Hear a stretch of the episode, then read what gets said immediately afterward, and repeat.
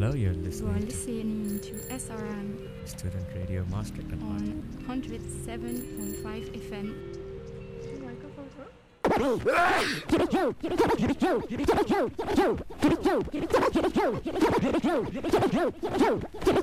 Yo, Rick, what's going on? What's going on? I don't know, man. I don't know. I think you better call AD. Yeah, yeah, yeah.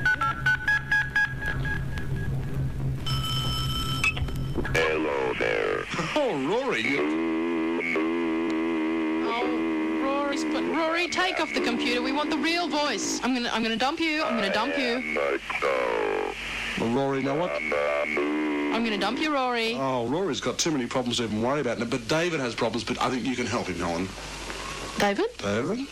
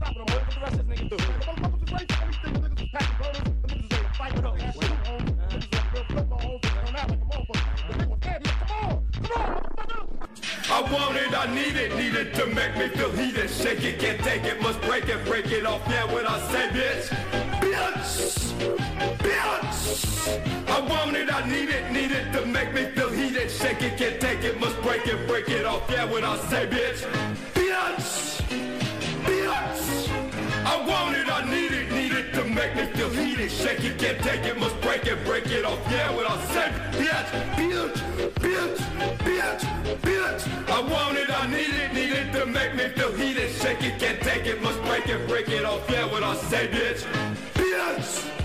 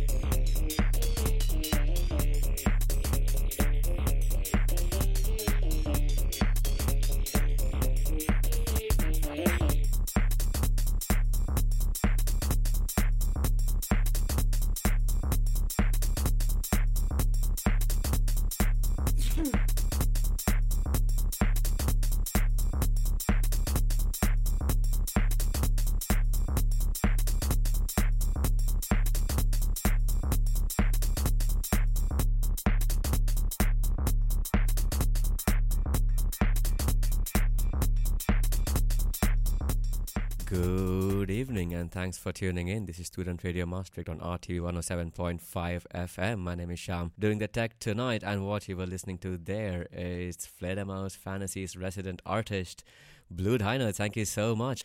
Today uh, we are we are playing uh, some selected tracks from uh, from the group Fledermaus Fantasies, and in the studio we have uh, today accompanying us the European Careers Association. Am I saying that right, Jean? Yeah, exactly. So, hi, thank you very much for having us. Uh, ECA is a student association that is an acronym for European Career Association, as you said. Uh, it was created during COVID and has a fast growth, and so now we're a big association in Maastricht. We organize trip in Europe and visit a European institution. We also do collaboration with other student association like Eloquencia, ELSA, and a lot of others. And ECA has some committees, and we are part, like the three of us, uh, are part of uh, the blog committee that is blue and yellow. And what we do in that blog is that we uh, post some articles about Europe, and we had some recent new posts about uh, Greenland exit and their relationship with the EU. We also had multilingualism and the European institution in the European institution, and many other uh, that are upcoming. And we also are some. We also are active on social media. And so today I'm happy to be here. My name is Jeanne. I'm uh, doing a third year European Studies Bachelor in Maastricht, and I am part of Blue and Yellow since two years now, almost. And today with me, I have two other blog mates, let's say, Eleonora and uh, Ignacio. If you can introduce yourself, please. Okay, so thank you very much. Uh, good evening. My name is Ignacio. Uh, I am from Spain and I'm currently studying um, a master in European Studies here in Maastricht. Um, and I'm really happy to be here this evening with you to debate about the European Union. Uh, thank you, you both. Uh, I'm Eleonora, and I'm actually doing a, a two years European Studies Master, uh, similar to uh, what Nacho is studi- studying. And I am, yeah, very happy to be here and discuss a bit today about democratic deficit in the EU. All right, thank you very much. And uh, we will be playing the next track by Nama Friedman, also part of the Fledermaus Fantasies. You're listening to Operator.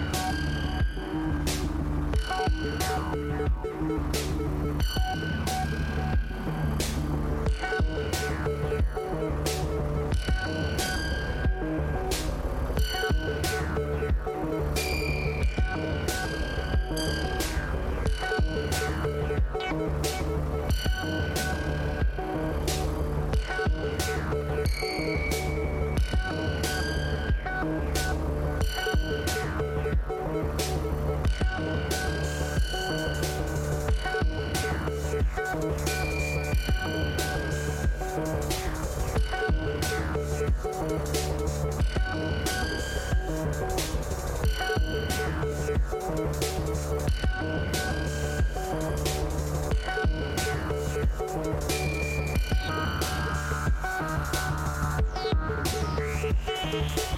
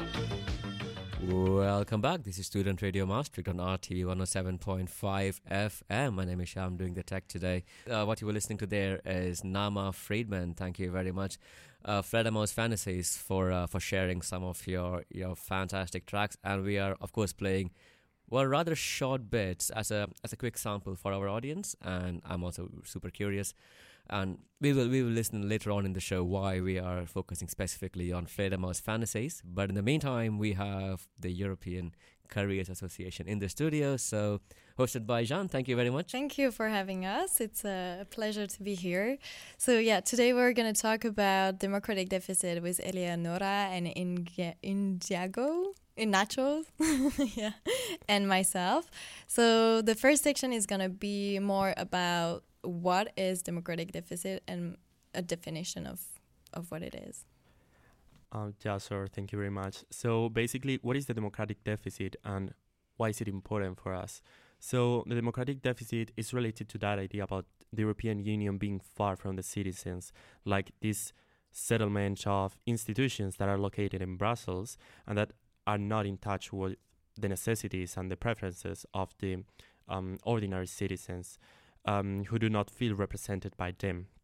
Uh, this is quite a huge problem because, like, sometimes um, the European Union is so complex and so bureaucratic that citizens uh, do not know what is the Commission or what is the difference between the Parliament, the Council, and sometimes when there are policies undertaken by the European Union uh, that do not reflect their interest, uh, people do not know who to blame on.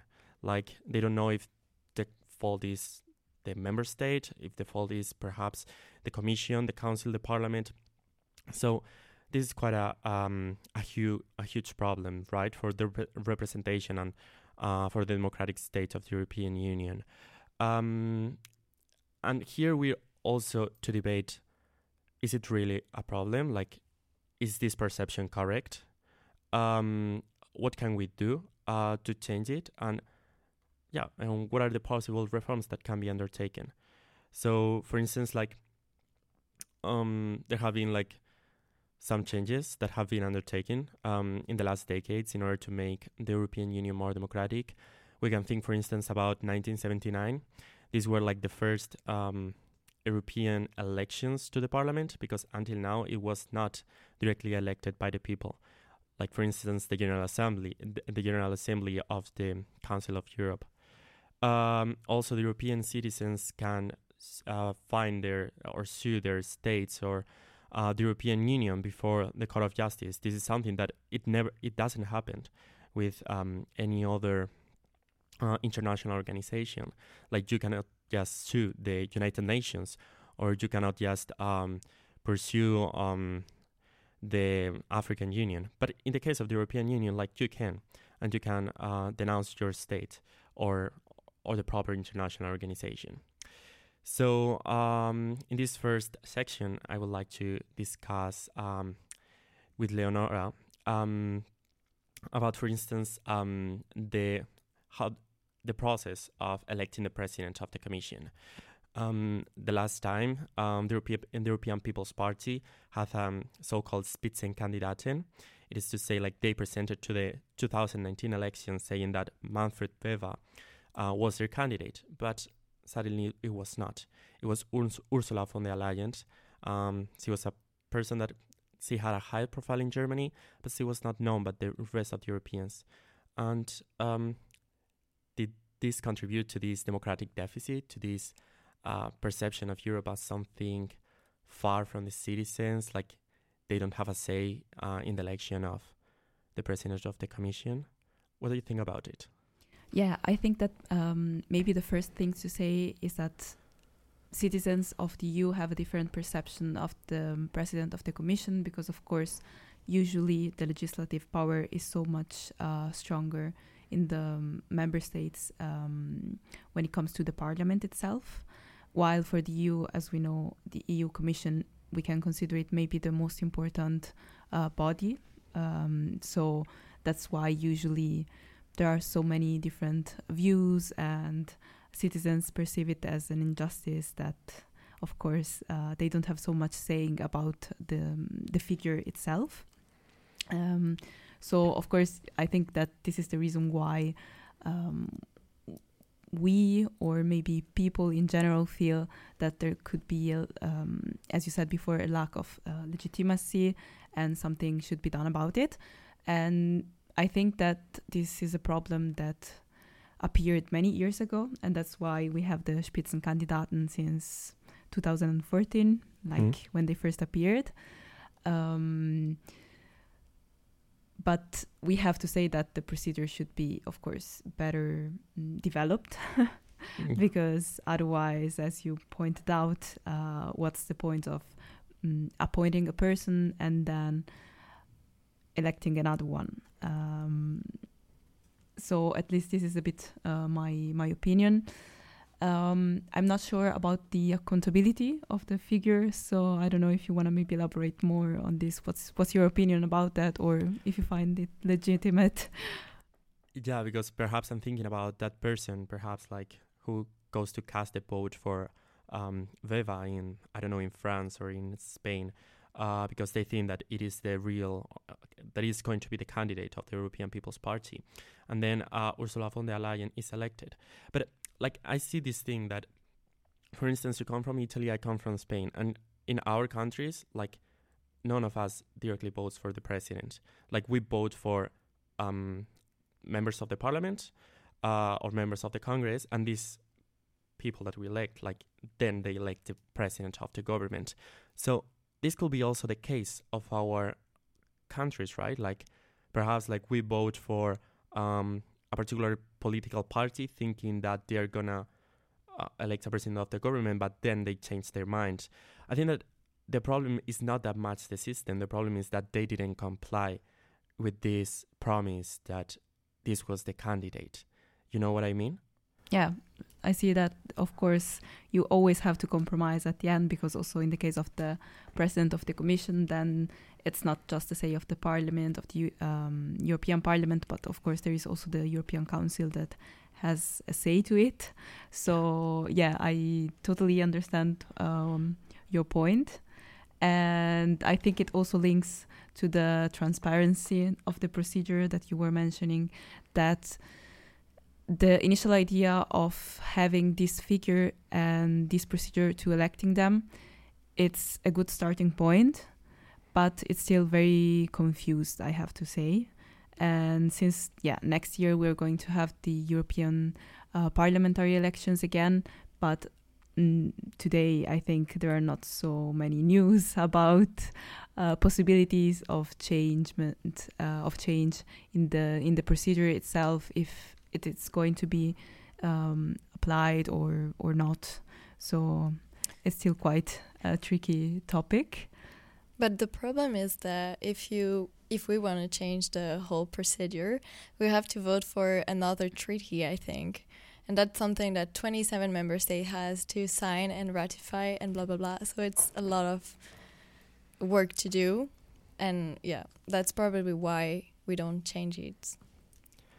Yeah, that's indeed true. That's the reason why I think that it is not about system per se. Like, like the majority, I will say, like the ma- the majority of the member states, like citizens don't elect directly the president of the government or the president of the nation. Um, they just elect representatives for the parliament, and then they trust that they are gonna elect like the candidate, Mhm. right? Uh, but it was not the case in the Yeah. European Union, and I can see that this is the reason why it might be perceived like a certain democratic deficit because there was a promise that was not complied. It was not that legal, you know. It was Yeah. more political. But uh, tell me if I'm wrong, but Yeah. I think that when we elect um, parliamentary Representative. representative, it's the party that gained the more votes that have to present um, a candidate for the Spitze candidate, right? Yeah, but um, before the elections, every political party has like their own Spitzenkandidaten and, and oh, okay. yeah. okay. I see. Okay.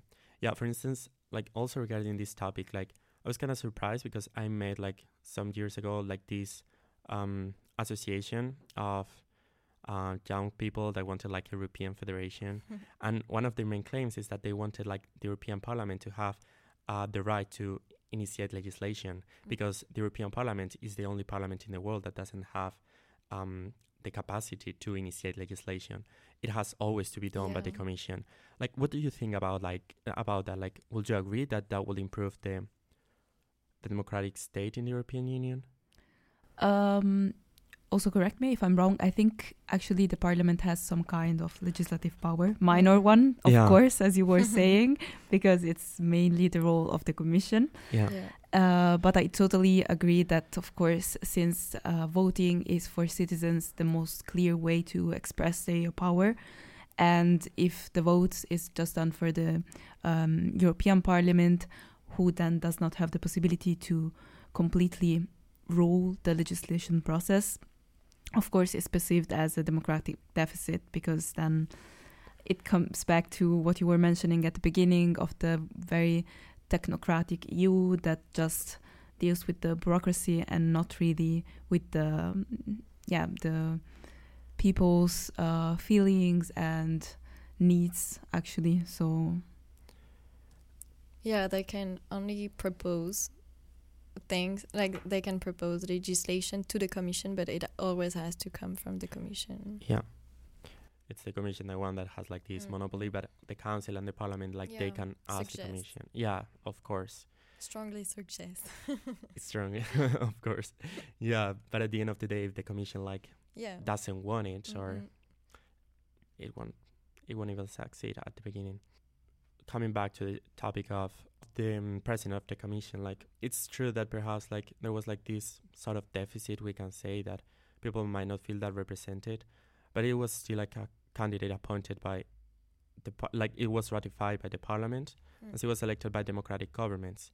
And sometimes, like I think that we have to bear in mind also that the European Union is not a state; it is an international organization. Yeah. And to be an international organization, it enjoys a quite a high level of democratic of democratic standards. I will say, like in the parliament, perhaps it cannot initiate legislation, but it can control the, the commissioners and it can Yeah. control the government, and it can indeed um, end with uh, with it. So I think that we also have to bear in mind and to consider that part. I don't know if you agree. Yeah, totally. Also, um, if I can start a bit of a different topic, uh, I came across a bit of statistics, and I think we come from two very interesting countries because Spain and Italy tend to, um, yeah, complain a lot about the EU and the EU Parliament. Uh, but then there is the Eurobarometer, which actually uh, asks people and EU citizens how they feel if they feel that uh, their needs are neglected, and um, yeah, across the many questions that are posed by the Eurobarometer, there is also still and always the question of how much do you know about the EU institutions, and at least uh, until ten years ago, it was very low the knowledge of EU citizens about the yeah the different roles of the institutions. And that luckily uh, changed across the years uh, but still also one very interesting point was that the EU Parliament is perceived as a neutral figure. So maybe that's also a reason why it is important to stress out the um, uh, the roles of the um, parliament and to like remove a bit of the stress and the importance that is on the um, yeah on the president of the commission because of course at the end they are a figure but as you said before they are controlled by other bodies. So there is still uh, a watch of what they are doing and they are not of course deciding by themselves there is the whole commission altogether. So and if something happens they can always be removed by uh, by their role and if i'm not wrong still by the european parliament. So that's i think in my opinion a good way to address the deficit and let the people know that actually if something is wrong they can be reassured that the interests of the citizens are still going to be covered just not everything is as bad as it may appear. yeah, for sure. Like, yeah, you touched on uh, quite a few topics. Like, I think that you said, like, for instance, that sometimes citizens do not understand as much the European Union. I think that, um, or they don't know as much about the European Union. I think that it is basically because it is really bureaucratic. Like, it is sometimes too far, right? And it is like this huge, complex settlement of institutions um, and you say like sometimes um, national governments like blame on uh, Europe, right? Yeah. Yeah, like this is the um, Brussels um, blame culture. Mm-mm. Um, yeah, for instance, in my country, when there is like an unpopular policy or something like that, it, it is Brussels' fault. yeah. Actually, yeah. But also the thing with um, deficit, uh, democratic deficit, is that as there is this such like a, a lack of understanding of the EU, are people going to vote? Because even if they were able to vote for a commissioner, will will they do it? And I, I don't think so. I don't know. Yeah, I also remember that at least for me it was very interesting to always have a look of the um, of how many people actually went to vote for the European parliamentary election, and the outcome is always very low because people do not perceive the importance of that body, which is kind of a pity because of course then on one side there is a perceived deficit but on the other side people are not acting on it. And yeah Yeah, for sure. I think that um, at least in Spain, like in between sixty and seventy percent of the legislation that is adopted depends on Europe. Um, at the na- like the legislation that is adopted at the national level. So of course, um, it has like a huge impact on on people's life and and their day to day. Um, and it's always true that the turnout for these elections is normally very low. And I think that it, like people also put like um, according to national standards, uh, not that much to like European ones. Um, I don't know if I'm explaining myself correctly. Um, but yeah, like you're voting like for the popular party or the conservative party or the social party of your country, not the one like an European one. Um, I will perceive it that way also. Uh, but yeah, this is the reason why I think that this perception of the democratic uh, deficit is important because it has it has a say in everyone's life. Like the European Union matters to all of our life. Like it controls since our employment conditions to how can we travel, how can we go uh, on vacations, and if people do not feel represented about it, there is a problem there. There is a lack of legitimacy, and we have to see why. What can we do, or if perhaps that perception is misguided. Yeah, I also like how the Commission is trying to address this uh, deficit, if there is one, or in general, how they try to involve uh, citizens more with the many different um, initiatives. As, for example, they started in 2012 with the first uh, citizens dialogues. So, uh, really establishing Q&A sessions with EU citizens that wanted to participate and not just in Brussels, which is also sometimes the problem that everything happens in Brussels. And instead, uh, those Q&A session was across all Europe, so also in smaller cities. I, if I'm not wrong, there was also one in Maastricht, for example. Yeah. the conference of the future of Europe, or not that? Uh, that was the follow-up uh, after those dialogues and yeah. that okay. took place. Uh, yeah, in yeah, Maastricht, and ECA was year. present in the in the conference for like the weekend. It was over three days, and it was so interesting. We actually have a an article about it on the blog on the website if you want to check it out. Yeah, and I think it's very interesting because, of course, sometimes those initiatives then are just, let's say, for for the image, but actually, at least in the case of the conference of the future of Europe um, the commission really um, yeah provided a portfolio and included some of the conclusion uh, in the year agenda for for 2023 which is also a first good way to address this lack or gap between people EU citizens real needs and legitimacy and how the EU should address um, policy making or at least this is for me a good way to to address it. I don't know if you also feel like that or if you think that it was maybe just uh, an image uh, that you is trying to change. no, for sure. I think that it is very important. Like these kind of grassroots movements, like um, they are actually like. I think that we cannot have like the a, a 100% sense of legitimacy uh, if we don't have like a sort of.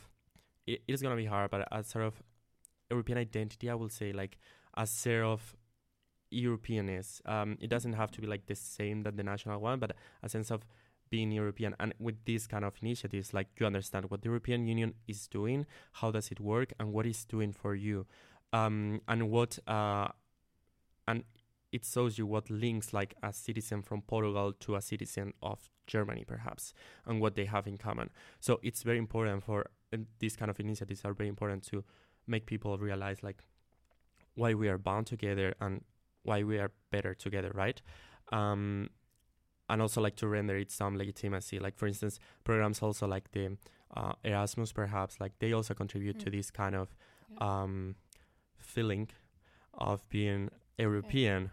Uh, and I think that all these kind of initiatives are really positive to that extent that we create this feeling and yeah, we can do something. We are reflected by Europe, and Europe represents us, and we know Europe, and we know what it is. Yeah. Also, like I was thinking about the, um, I think it's a very old uh, and established procedure now, but the uh, European Citizens Initiative, where basically you can propose a piece of legislation, and you have to connect actually to other people from different countries. It's one of the requirements because, of course, you have to take always in consideration other people's needs and not just the one of of your own country and i think it yeah, it's a good initiative that maybe also citizens don't know about.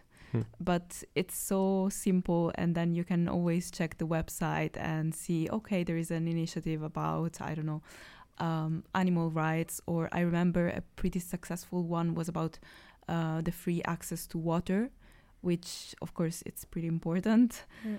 and it's just a pity that maybe citizens are not so much aware of these possibilities because it's also a first step to address the uh, yeah the the perceived um, deficit that could arise from having such a different procedure in electing the commission and the parliament.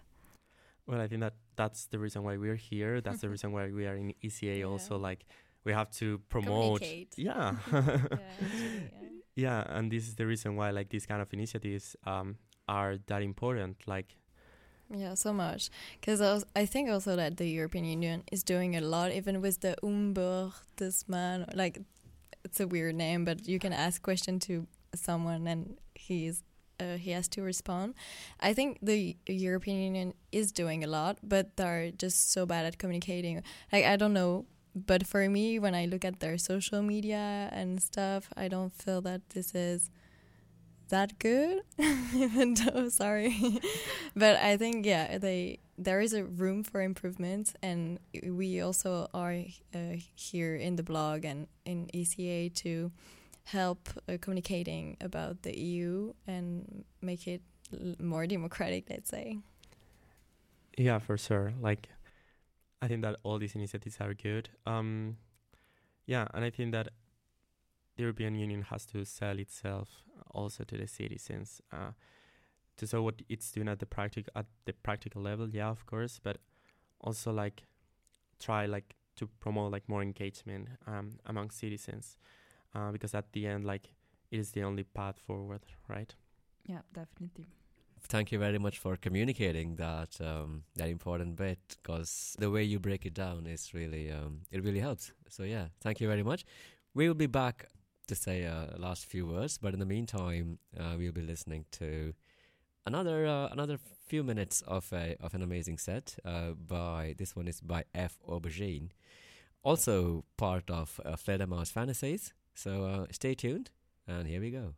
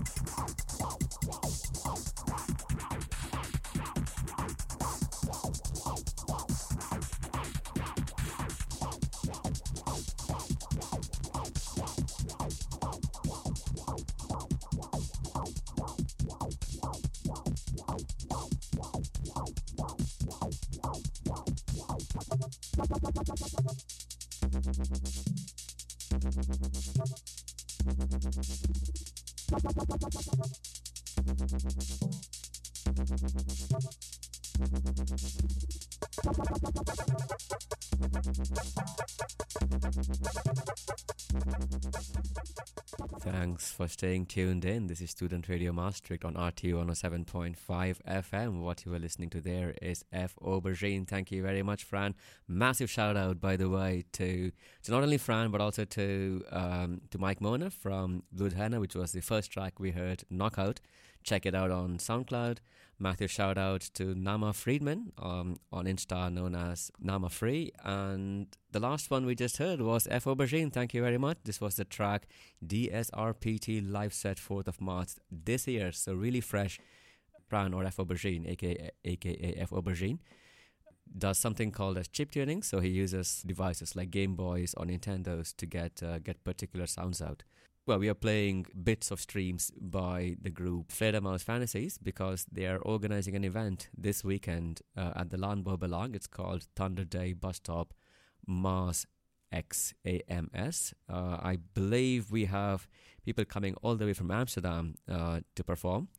It's a it's quite a lineup. We have more than the three uh, three tracks we sampled today. So we have Cassette Jockey, we have Little Miss Friedman, also known as Nama Free, F. Aubergine, as you just heard, and of course, Bloodheine, uh, Mike Muna, thank you very much. And yes, that being said, also massive thanks to, to RTV for letting us use your studios and broadcasting this episode for Student Radio. In the studio today, we have members or student members of the European Careers Association.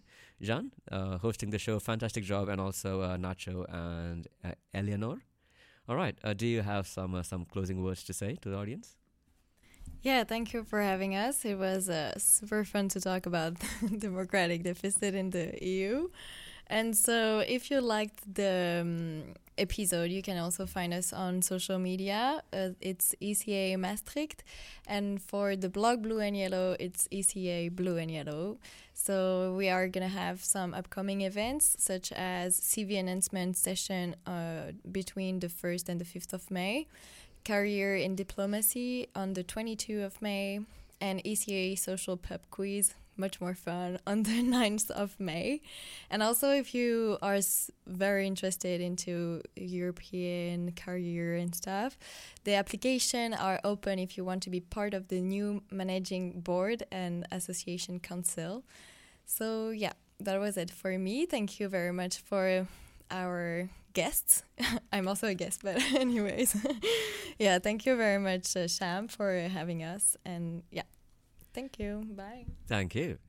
Thank, Thank you. you. All right. And oh yeah, uh, maybe uh, I'm not sure, but I think I forgot to mention the event coming up. Uh, this is um, uh, Thunder Day bus stop at Landbouwbelang. It's on Friday at nine o'clock. So I hope to see you there, and please come by and check it out because it's gonna be well worth it. Thank you. Bye bye.